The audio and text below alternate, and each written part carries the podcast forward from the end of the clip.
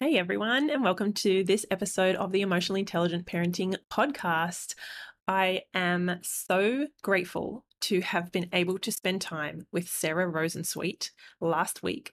This is a very fresh episode. It um, was only recorded recently, and we are both putting it up on our podcasts. So we did a bit of a joint episode, which uh, I don't think she's done before. I certainly haven't done before, but we thought it would be fun. We wanted to have each other on um, each other's podcasts, and as as you may know, well, as you know, for me, I do um, all things emotionally intelligent parenting. Sarah does all things peaceful parenting, and so they're super aligned. They are very similar. There's so many so many similar threads that connect the two and it you know what? It was just a really great conversation. We covered so much about parenting obviously about kids and emotions and big emotions um, and difficult situations and meltdowns um, ourselves as parents what peaceful parenting is and how it aligns so well to emotionally intelligent parenting and actually, she shared a really fun fact that she was on the Martha Stewart um, show many years ago. So we shared a couple of stories. I shared a story about going to Japan in high school, which was a little bit funny. Um, so you're going to get to know us a little bit more and also, obviously, uh, the work that we love. And so, before we begin, I do want to acknowledge the Darug Nation, who are the traditional custodians of the land on which I live, work, and record this podcast. I pay my respects to all First Nations people, elders, and ancestors, and I acknowledge that sovereignty was never ceded, and I stand in solidarity towards a shared future. So I'm not going to go on and on about Sarah and how amazing she is in this episode. I want us to jump straight in. Uh, if you don't know who I am, I'm Stephanie Pinto. I'm the host of this podcast. I'm a mum of two, um, author, speaker, and coach. And obviously, I love all things emotionally intelligent parenting. So, hopefully, you know who I am. If not, jump onto some other episodes here. Uh, we've we've got some really good ones. I've been so so grateful that I've been getting amazing feedback from everyone. So thank you, and please tell me what do you want me to talk about you know send me your questions send us your comments and and maybe even your challenges and i can answer them in some episodes i would love to do that.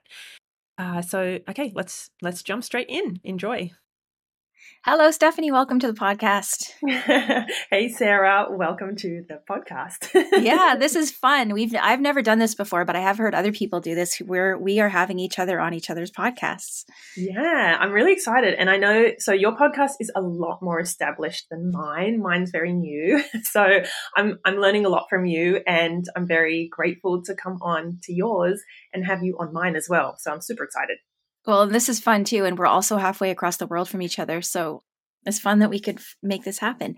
So I think we'll, since we're both talking to each other's audiences who already know who the other one is, we should just tell each other's audiences about who we are. Do you want to go first? You want to tell tell the peaceful podcast, the peaceful parenting podcast people who you are?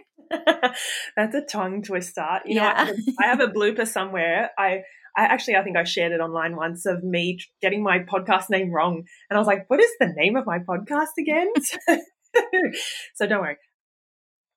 That, yeah, mouthful. Uh, so I'm Stephanie Pinto and I'm an emotional intelligence coach and author and speaker and podcaster.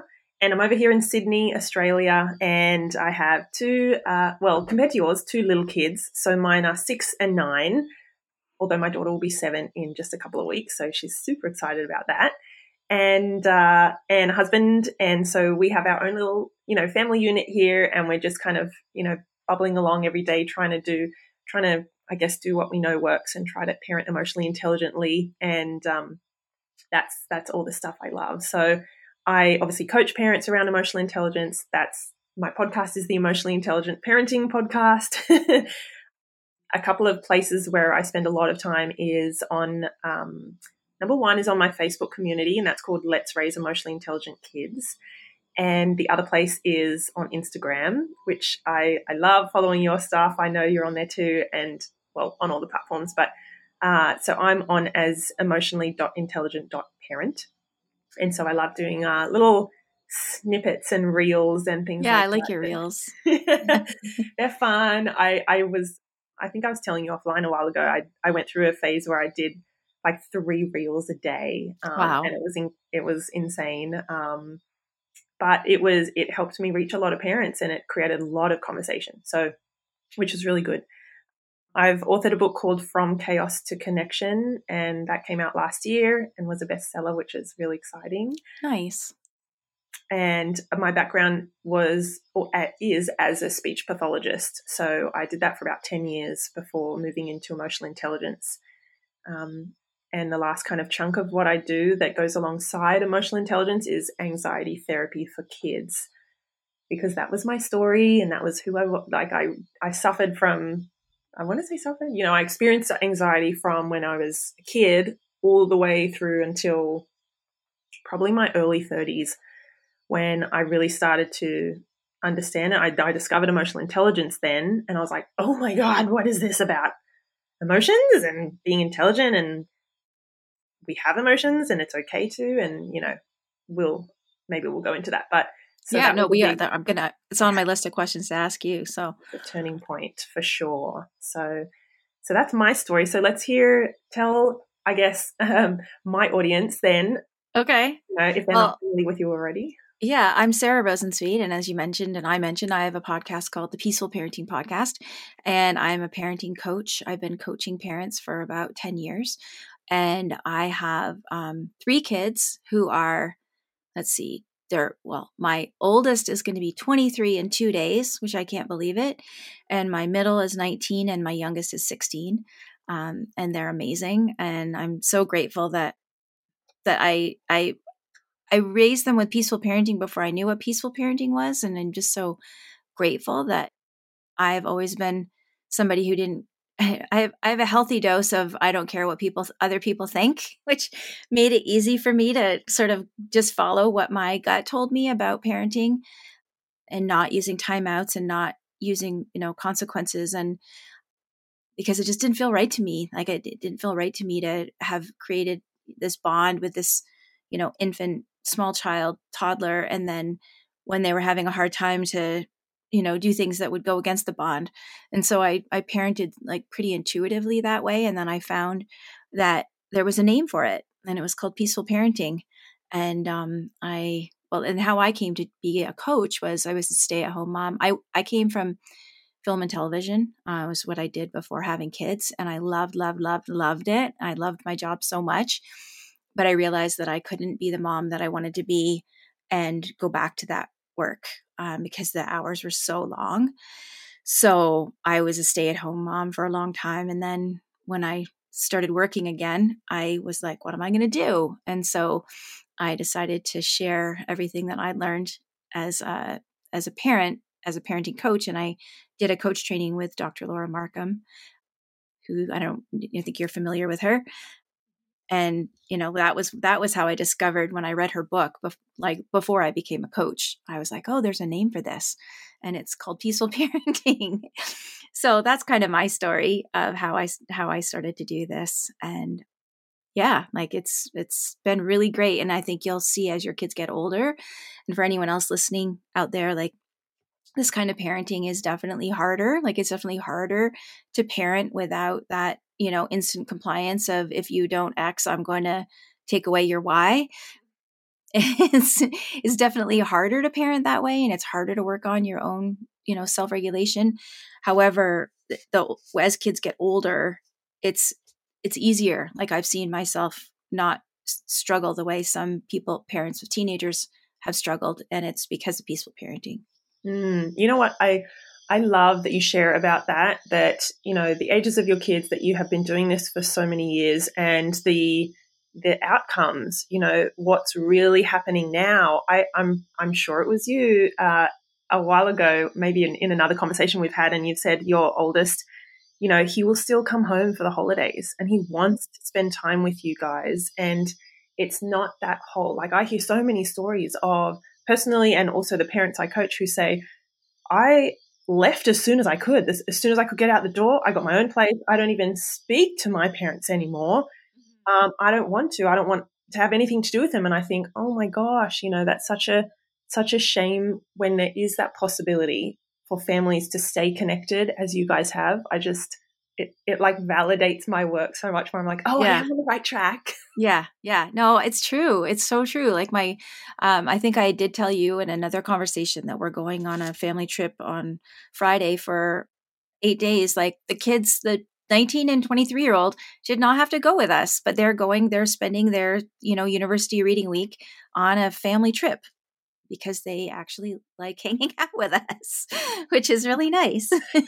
oh, I love yeah. that. And and you said something before, um, I think around, you know, you've been parenting this way since before you realized it was it was called something.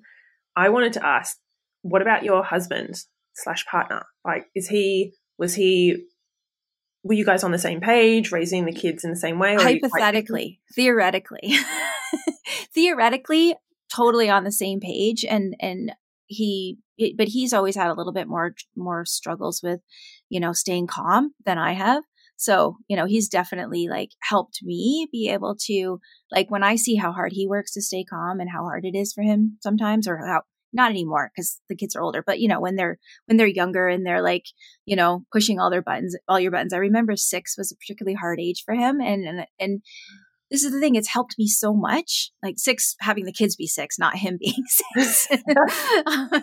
I mean maybe six was hard for him i don't know but but six was always was hard for him and i finally with our third child i was like this is a really hard age for you isn't it? Because i think your expectations of what they are what they can manage eh, are a lot higher than than reality right? Because six year olds are so like they can play chess, they can put together thousand piece Lego kits, they can have incredible conversations with you, and yet they're still very emotionally immature. And I think that contrast was really tricky for him. And because of that, because I've seen, you know, him his own challenges with with staying calm, it has made I I, I could not have been a parenting coach with with as much compassion as and understanding as I have if I hadn't experienced that with him. So it's never it was never a question of you know, no, they really need a punishment. It was never that, but it was just like, you know, my own coaching behind the scenes. yeah. You know, so it's funny. My um, husband is Portuguese. So he is kind of, he came from that, I guess, culture and that family where it was things were loud and the conflict was just uh, all around, you know, like loud voices arguing and disagreeing and things like that. Um, and then, so I'm from an English family. So my parents immigrated from the UK went in the 80s and had us, and we are very kind of polite and um, proper and conservative, and we don't talk about emotions. Like, no, no, no, they mm-hmm. get swept under the rug and everything is fine. So I, and also I didn't witness a lot of like conflict, explosive conflict or loud conflict. So I very rarely saw my parents arguing. And so at the time, I mean, I did, I had a wonderful childhood. But now looking back, I thought at the time, you know, things were smooth and easy. Obviously, parents, you know, my parents would have disagreed and things like that. But I didn't get to like experience that and to and to witness it and to learn from it. So maybe a fun maybe let me tell you a fun fact because I had one ready. Okay. talk about this is that in in high school I took Japanese all the way from year seven to year 12, like for my HSC, so my end exams. And I went to Japan in year 11 on like a school trip. And there's this temple called, oh, I'm, I do not know if I'm going to remember the name, a, a, temple, I think it's Kiyomizu, something like that. Uh, there are three streams of this waterfall that you can go up, line up, and take a a cup on a long stick, sort of thing, and, and you will put the cup under which stream you want. You're not supposed to take all three and drink them because then that's seen as greedy. But one is, um, I think, uh, longevity and health. One is career or study, and then one is love. So I put my little cup because I was like, I really want a boyfriend. So I was like 16, put my cup under that one and drank from it. And then that year was the year that I met my now husband. Oh, that's so that's great. You guys have been together since you were babies. Yes. yes. So I often say I wouldn't know myself without him. And yet because he's so different to me, maybe that's what attracted me to him, but I have I've had to learn how to argue and how to disagree and how to speak up and how to say my truth and oh my goodness, it's been so hard because when we were young and we would argue or whatever, disagree, I would crumble like I like a little leaf. I would I would go into apologizing, taking blame, and everything like that, and I wouldn't be able to say, "Hey, no, that's not what happened," or "No, that's not okay."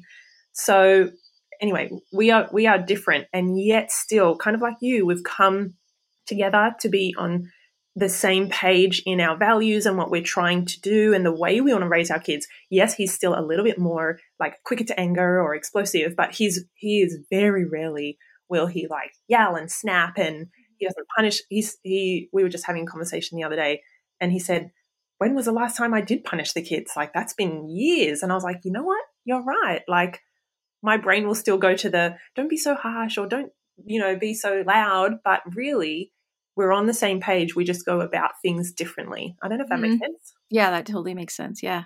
I love your story though of the I would have taken from the love river too or whatever it was.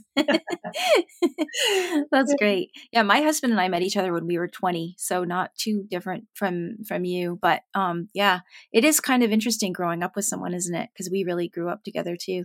Mm-hmm. Yeah, and I think it just because there's a I I wonder if a lot of people listening are in that kind of boat of it's really hard when your partner is on a different page. Yeah. And you feel like they're doing it wrong or they're too harsh or punitive and, and you want them to do it your way. I always, I guess, explain to parents that the way in which, like, every experience up until date, like, up until now, has created the way that we see the world and, like, the lens through which we see our kids and their behavior. And so when I just, like, we've had conversations, my husband and I, and but I wasn't there when he was being raised. But I know the ways in which his parents related to him when he messed up or made a mistake or argued with his brother, you know. And it just brings so much more empathy and patience and tolerance yeah. and compassion. Yeah. Because I get I got to this place where I was like, oh my God, no wonder you're reacting like that. No wonder you explode. No wonder you think our son's behavior is unacceptable because look at your blueprint. Like yeah. if I was raised that way and if that was my blueprint basically or my framework, I would see the same and I would want to punish him too. Do you know what I mean? Well, you yeah, I mean you just nailed the thing that I always talk about with with parents when they're not on the same or you know, say your your partner's not on the same page as you is that always approaching the situation with empathy is the only way you're ever going to get anywhere, right? And that's what you just like empathy is acknowledging another person's truth or their point of view or where they're coming from. So that's always the place to start. And there's like you know and, and i'm curious to learn about emotionally intelligent parenting and where it's the same or different from peaceful parenting but peaceful parenting is really just a, relationship tools right? Like if you look at them you can adjust every you know every part of the peaceful parenting approach to what another adult to your you know to your romantic relationship because they really are just ro- relationship principles, right? And with kids, we always say always start with empathy, and same with like if your partner's having a hard time, you know, always start starting with empathy. Yeah. Uh, you know what? That's that's interesting that you say that. Um, there's so many similarities, I think, with emotionally intelligent parenting, and the the way I discovered, I guess, or came across emotional intelligence was online, as you do. I, I fell down a rabbit hole somewhere. I must have seen a post or an article, and it was to do with emotional intelligence, you know, for adults, particularly in teams in the workplace, because that's where it was huge. It still is really huge. I think it's one of the top, it's one of the top five or ten sought after skills according to the WHO in job interviews, and and people want to know if you come in and work at this workplace, do you know what emotional intelligence is, and can you demonstrate it? Um, because no one wants to work with people who are, you know, blunt or rude or selfish or explosive or uncaring, un- unempathetic. So so I discovered in terms of, yeah, with myself as an adult. And that was a bit of a game changer. I was like, oh, there's because because I had no awareness of my emotions. Literally, one of the chapters in my book, I I, I think it's chapter three.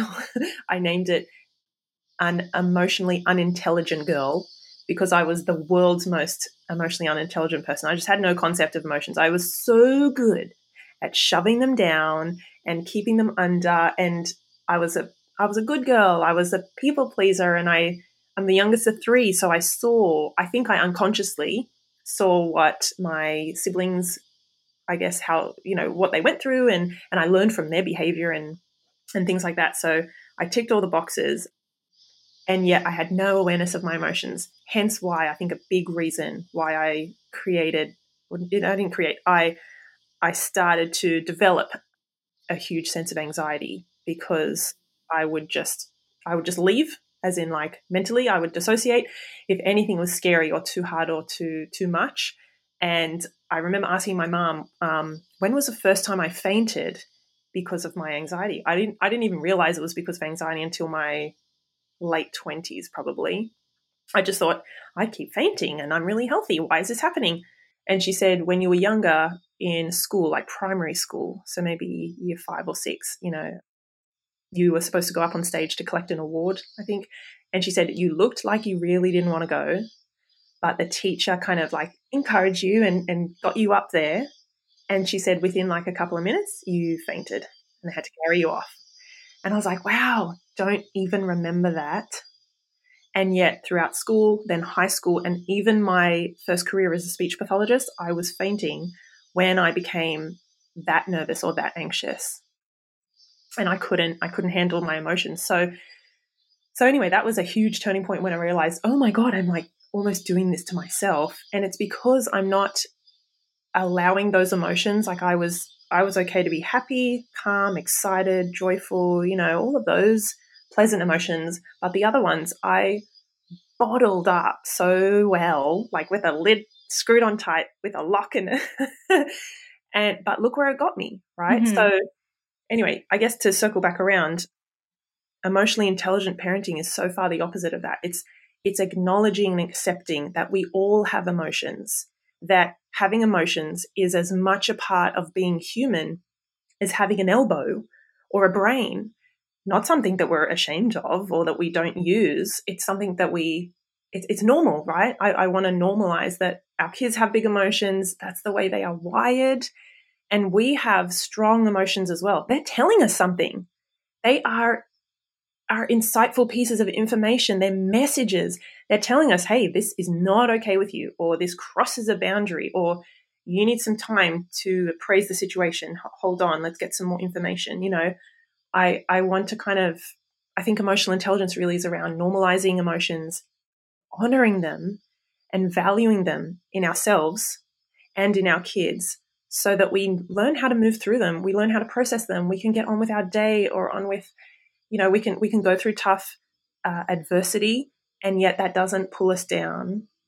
Our kids are going to have disappointments yes. Our kids are going to get really mad and yet we want to help them to be able to process it and move through it rather than exploding or uh, imploding which was my case and that's what we call in peaceful parenting. That's what we call uh, welcoming feelings.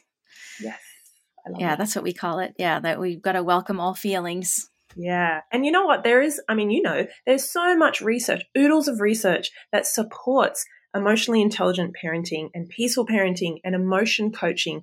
So even just coming to mind is uh, the Gottman Institute, John Gottman, mm-hmm. and their work around research and, and studying you know parenting styles and they kind of broadly there's there's four different i guess uh, styles that they um, they notice but even before that they zoom out and they say look there's two different ways of parenting one is parenting with emotion and understanding emotion and, and teaching about emotion and one is not and mm-hmm. if we mm-hmm. just broadly put them into two categories we see the kids who are parented with understanding emotion and, and learning how to deal with their emotions, they are successful in almost every every facet of life moving forward. It's just so much more beneficial. So, you know, there's there's tons of research out there that supports this way of parenting and and I want to say I guess, you know, it's I understand that this is only really the last maybe 20 years. At least emotional intelligence kind of came on the map in the mid 1990s.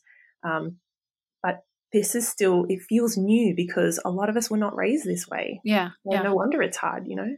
Yeah, well, and I think I mean what I find in my work is that parents maybe have the um like they they have the intellectual knowledge that you just talked about but then when it comes down to like a kid melting down in front of them it's really hard and triggering. Like it can be just really triggering because of what you said um, because they weren't raised with their feelings being welcomed or, or we we slash they weren't raised with feelings being welcomed so it can feel very dangerous almost like you know if you were ignored when you had big feelings as a kid or if you were you know told to stop it or suck it up or whatever then it can feel like that that you know sort of the that inner child. I find that super cheesy but it's also a useful a useful way to think about it i think that your inner child is going don't you know you shouldn't be acting this way to your kid right? Even if intellectually you know that it's okay for them to have big feelings. So so i think it it um you know being an emotionally intelligent parent also requires a lot of that work on ourselves and and recognizing that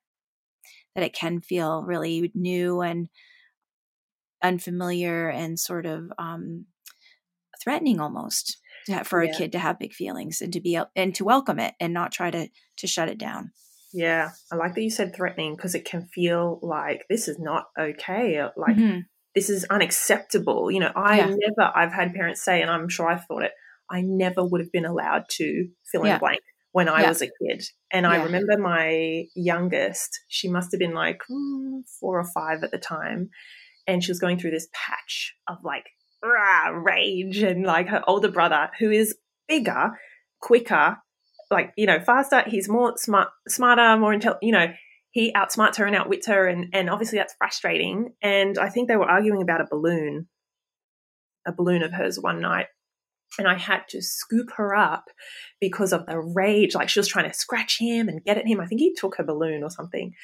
And and I took her into my room with me. I don't like to, like I mean we don't like shove her in a room. We don't do any of that. But I think okay, I need to separate you guys because you keep going back to him. Go like you should have seen her beautiful little cherub face, but with like red rage. and I remember this moment where I just sat with her on our big bed and it kind of hit me. I was like, I would have been told you are being ridiculous. Like, yeah, it's just a balloon. I never want to see, you yeah. know, and so on and so on.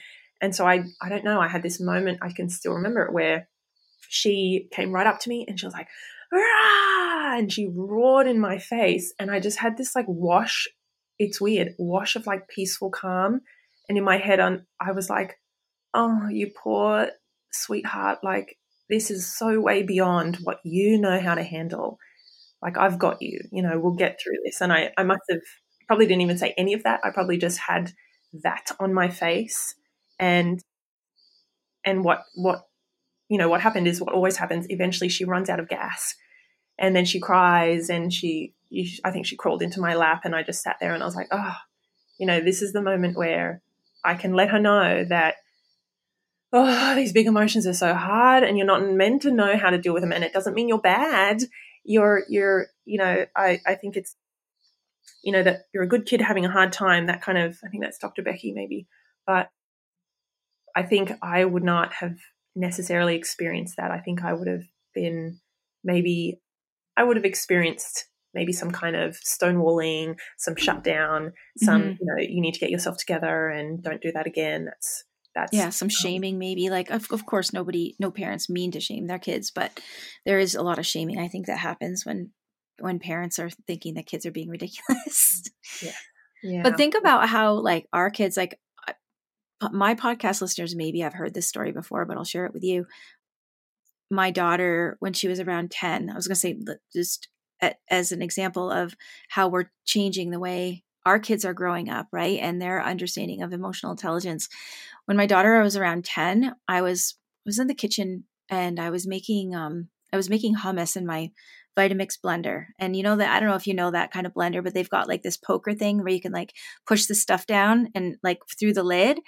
And um I I sort of have been having like a frustrating day already and I I did this dumb thing where I like put the poker in without the lid on, and of course it got chopped up by the plates and like ruined the like black plastic in the hummus and broke the poker thing. And and I just was like, I was so upset about it. And you know when you're having a bad day and you just can't let go of things, you know when you kind of like, I don't know, I shouldn't say you. Sometimes I like uh, perseverate on something that I, instead of just like, oh well, I ruined the hummus and I can like get another one of those black plastic pusher things. It's not a big deal. I was like kind of beating myself up about it, and um, my daughter came over to me and she said, "Mama, you need to come upstairs with me." And I said, "Okay." And she she she said, "Okay, I think you just need to cry. I think you need to cry." She said, "I want you to lay down on your bed and I want you to think about something really sad." like the fact that your dad is getting old and he's going to die soon. oh my god. And I was just like, "Oh my god." She said, "I'm just and I said, "Maxine, thank you so much. You're so sweet." And she said, "I'm just I just want to do for you what you do for me." And like isn't that like the loveliest like most emotionally intelligent thing? Like she was just like, "You just need to cry. You just need to cry." Like how many times has she heard me saying that to her, right? Oh wow, what a beautiful story. I love things come full circle. I love that. And I mean, it almost I had to not laugh when she said like you're going to just think of how your dad's going to die soon. Like, like uh, hopefully not dad. Hopefully you're not going to die soon, but like, you know, I am crying. Yeah. But but these kids that we're raising like this do have that level of emotional intelligence that I think, you know, we were not raised with for sure. Yeah. So I want to ask what are some of your do's and don'ts with peaceful parenting that you talk about? Okay, I have to give you my fun fact first, though. Oh, yes. Because you didn't ask me. You were supposed to ask me my fun fact. I totally forgot. We got we went inside and we went all over. No, I only have to ask you. I only have to say my fun fact because it's such a funny thing and it's totally unrelated to anything we're talking about. But I was on the Martha Stewart television show about 16 years ago. I they flew me to New York and I did like a 20 minute segment with Martha Stewart in my old life as a crafting person. I um I taught Martha Stewart how to do a particular kind of craft oh uh, on the show. Yeah, that's really cool. it was definitely it was uh, needle needle felting.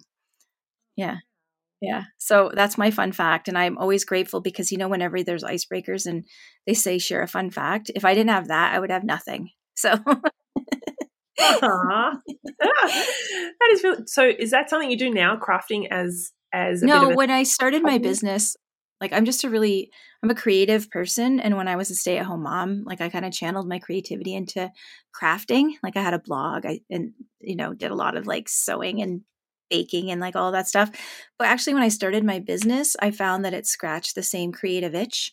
You know, like making my website and writing blog posts and like you know learning like the uh, all about the, you know parenting and parent coaching and it really satisfied that creative itch for me and so i i kind of stopped doing crafts but now i've been thinking about trying to get back into it again mm-hmm. yeah now that I, the kids I, aren't i'm not so active parenting anymore i have a lot more time on my hands yeah ooh i'm looking forward to that time now but i do i do lots of coloring in because i still love I think because of my pediatric therapist background, I was always with the kids on the little tables and the little chairs, and we would color or do Play Doh or craft. And that would be the way, because obviously our, our therapy was very play based. So I still love, if my kids are like, Will you color in with me? I'm like, Sure. Where is it? I should send you my, I have a peaceful parenting coloring book. I'll send it to you. And actually, you know what? I will send a link for your listeners to um, download it if they want. Oh, that would be amazing. Yeah. yeah so if you'll put that, um, I don't have a link for it right now, so I can't say what it is, but I will send it to you and then maybe you can share it so that people can have the peaceful parenting coloring book.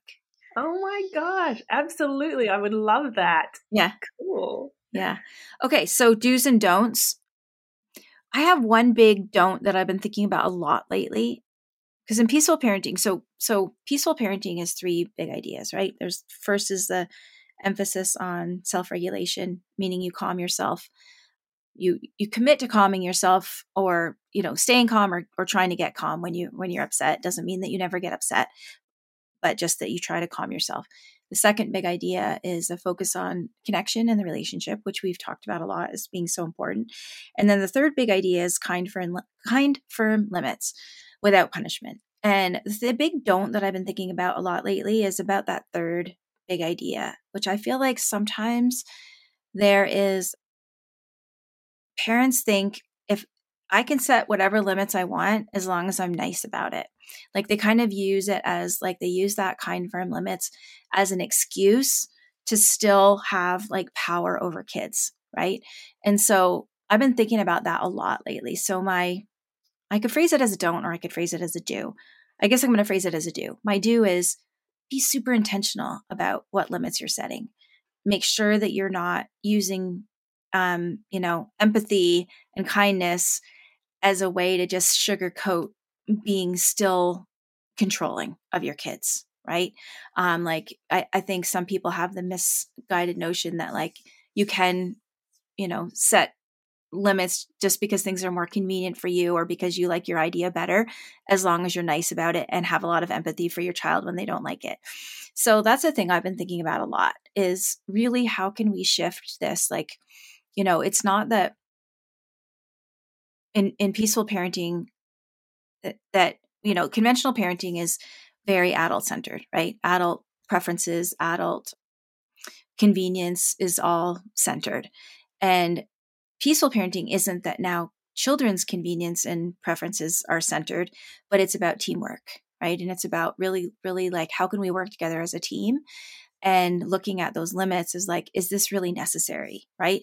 Can i let my child have as much autonomy as possible can i say yes whenever possible? I mean and you know you're not going to like sacrifice your own mental health or you know be a martyr about it i'm not saying that but like what are the actual health and safety limits that we need to set out and how can we really let children be have more power and autonomy? And and so i just want to be make sure that we're careful about that right? That it's not that we're still controlling but it's just sugar coated and nicer. Yeah oh and i think that's really it's it can be quite nuanced in like i have to sometimes think okay we need to i don't know get in the car or we have to it's time for a shower or a bath um, or homework it is hard to find that balance i think and it, as you said it means we need to be super intentional and really thoughtful around what limits am I setting and do I have to? Like, is this a have to? Is this a non negotiable or is this a flexible one? And I also think sometimes maybe I've heard from, you know, parents that doesn't that mean I'm going to lose my authority as a parent? You know, doesn't that mean my kids are going to always negotiate and try to, you know, get their way? And I'm like, well, that's kind of part of the drive it's like a biological drive of being a human is you mm-hmm. want to get your way you want to mm-hmm. have your needs met you want that autonomy and that control we get a lot of it as parents i get to on the whole control my day most of my day i when i get up what i wear what i eat you know we have a lot of that and we you know obviously we we have more of that life experience, more of that developed brain. So we, we can do that in a pro social way and a respectful way. And, you know, but our kids are, they still have that same drive and desire, and yet they don't have the capacity, like the cognitive capacity to get their needs met in, you know, always an appropriate way or a mature way. Mm-hmm. They're just not there yet. So they're going to like beg and beg and ask and ask and, and be really disappointed when they can't have something. And so I think it's I guess to what you're saying, you know, it's up to us to kind of be intentional. And this is a big part of emotional intelligence. First step is like that self awareness. So, how am I feeling right now? What am I thinking? How, how am I showing up? What's my behavior like? And knowing then that that all impacts the other person in the relationship or the interaction.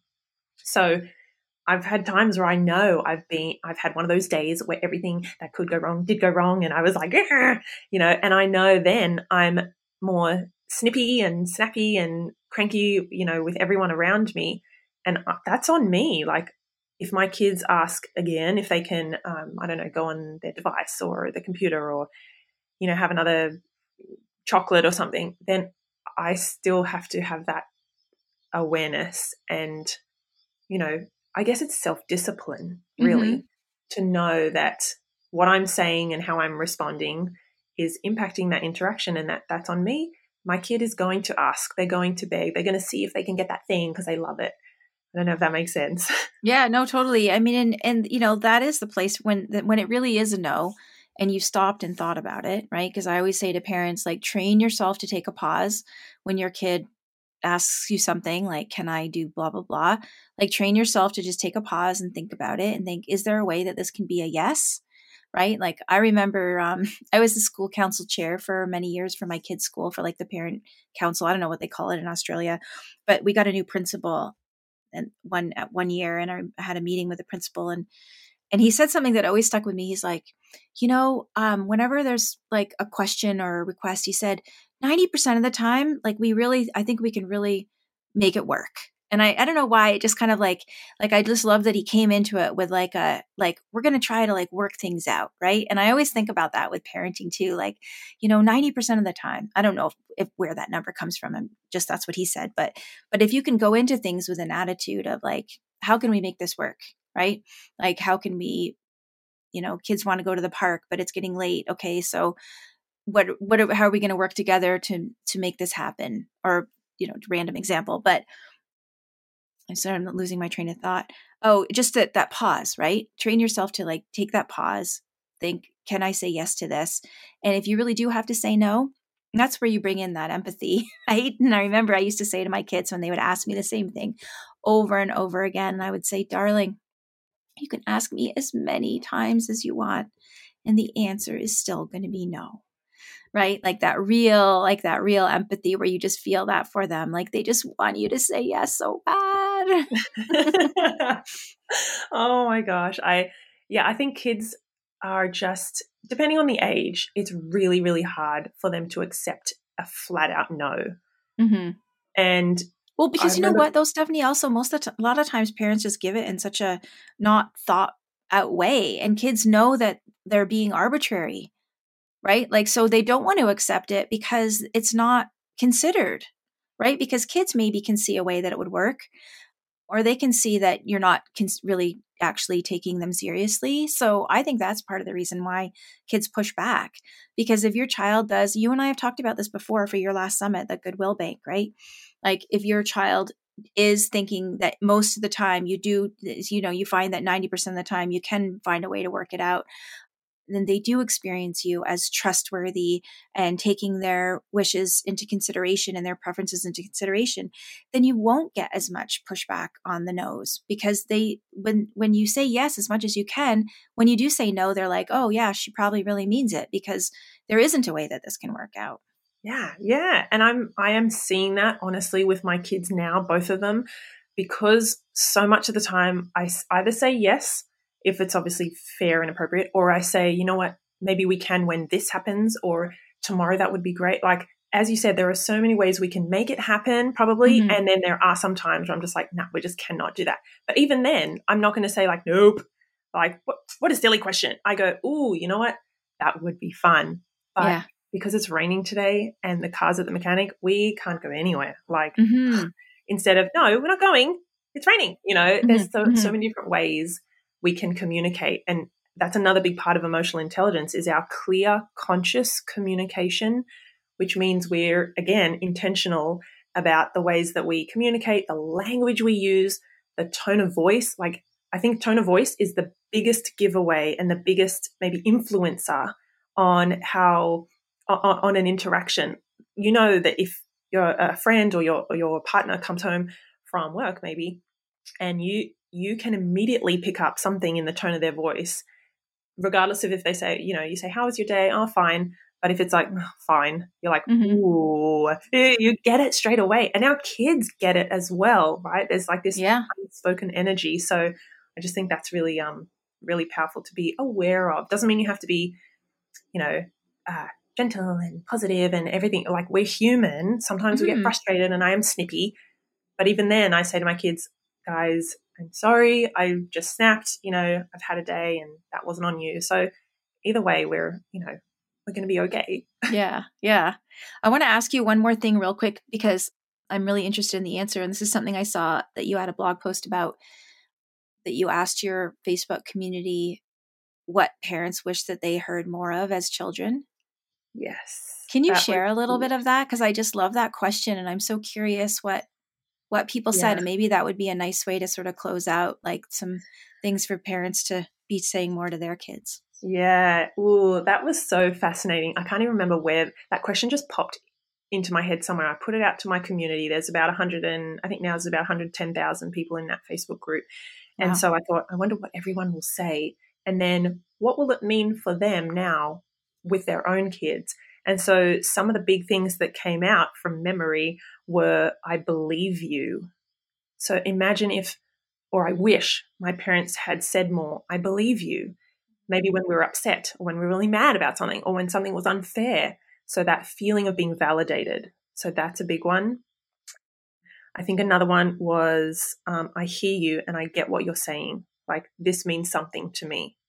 So again, that sense of um, empathy and validation kids, we know kids want to be, they need to be seen and heard, and like what they say and do matters and it's important to us.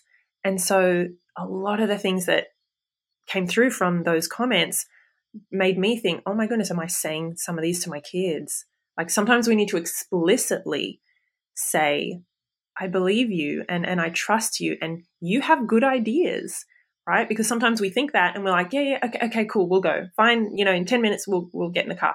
But we don't say, you know what, that's a great idea. Or thanks for telling me. I didn't know. You know mm-hmm. what I mm-hmm. mean? So being more clear, I think, with some of those words. Nice. I um I was thinking about I know, this is like a, like a random thing, but I told you about having listened to Matthew Perry's memoir. Yeah. And one thing that he talked about was how he his whole life he just wanted his mom's attention and for his mom to be proud of him. And i think that's like those are two things too that i'm hearing that you know that that they just want us to pay attention to them and to know that we're proud of them.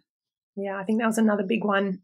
I'm proud of you. Yeah. And, and i don't know like i've spoken to my husband about this and he would have loved to hear that from particularly from his dad. He was into a lot of basketball and played like interstate basketball and and we met playing basketball. So like we, you know, that's that's that's kind of something that even though he was that good and he was at that kind of level, he never really felt or never perceived that his parents were proud of him.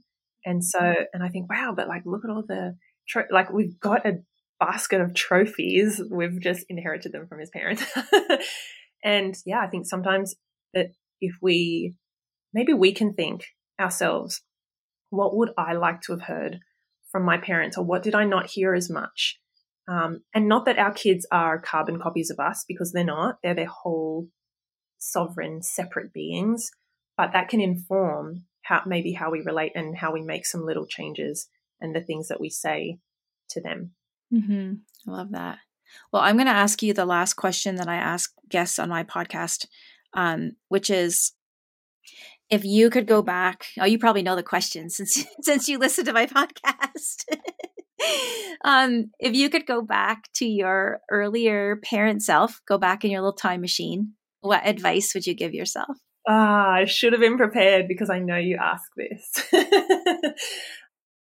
you know what? To my younger parent self, I think I would have said, slow down and stop and listen to what your emotions are telling you.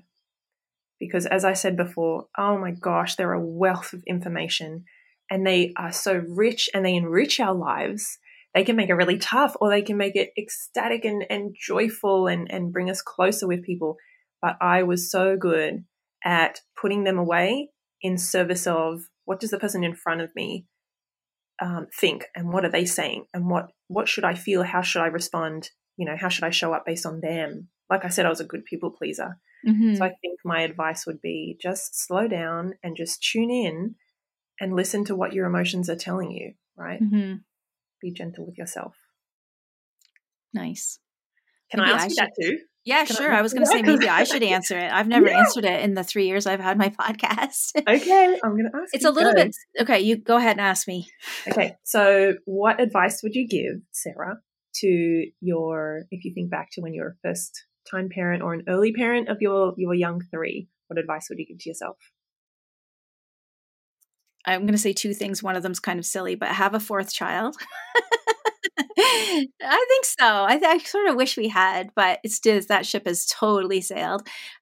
But maybe not really. And but my real advice was something that I actually did realize, but not until my kids had been getting a little bit older. I uh, I was always waiting for the future, like when they're sleeping through the night, when they're, you know, uh, in school, when we have more money, when like I always had this like future point where I thought things will be easier then or things will be better then. Like I always had this idea of like of of like now feels hard and it'll be better when, right? And I remember I was listening to the radio one day and there was this like news story on where this this um woman was talking maybe it wasn't a news story, it was something I heard on the radio. This woman was talking about how she and her kids had been at the gas station and they just pulled away from the pumps and the gas the the pumps blew up. Like and they had narrowly like 30 seconds earlier and their car would have would have blown up if they had left hadn't left, you know? And I heard that and for some reason like I just got this like really strong feeling of like oh my god like today could be your last day on earth like you know like this I and what that meant to me was like this is it. Like I suddenly had this strong feeling of like today is it. This is it. Like this is it. And actually a girlfriend of mine gave me a t-shirt she had printed on it this is it because i had shared it with shared that idea with her so i used to have a t-shirt that said this is it that i wore a lot when my kids were little. But I just started to try and think about like, if today was your last day on earth, like, what would you find to appreciate about today?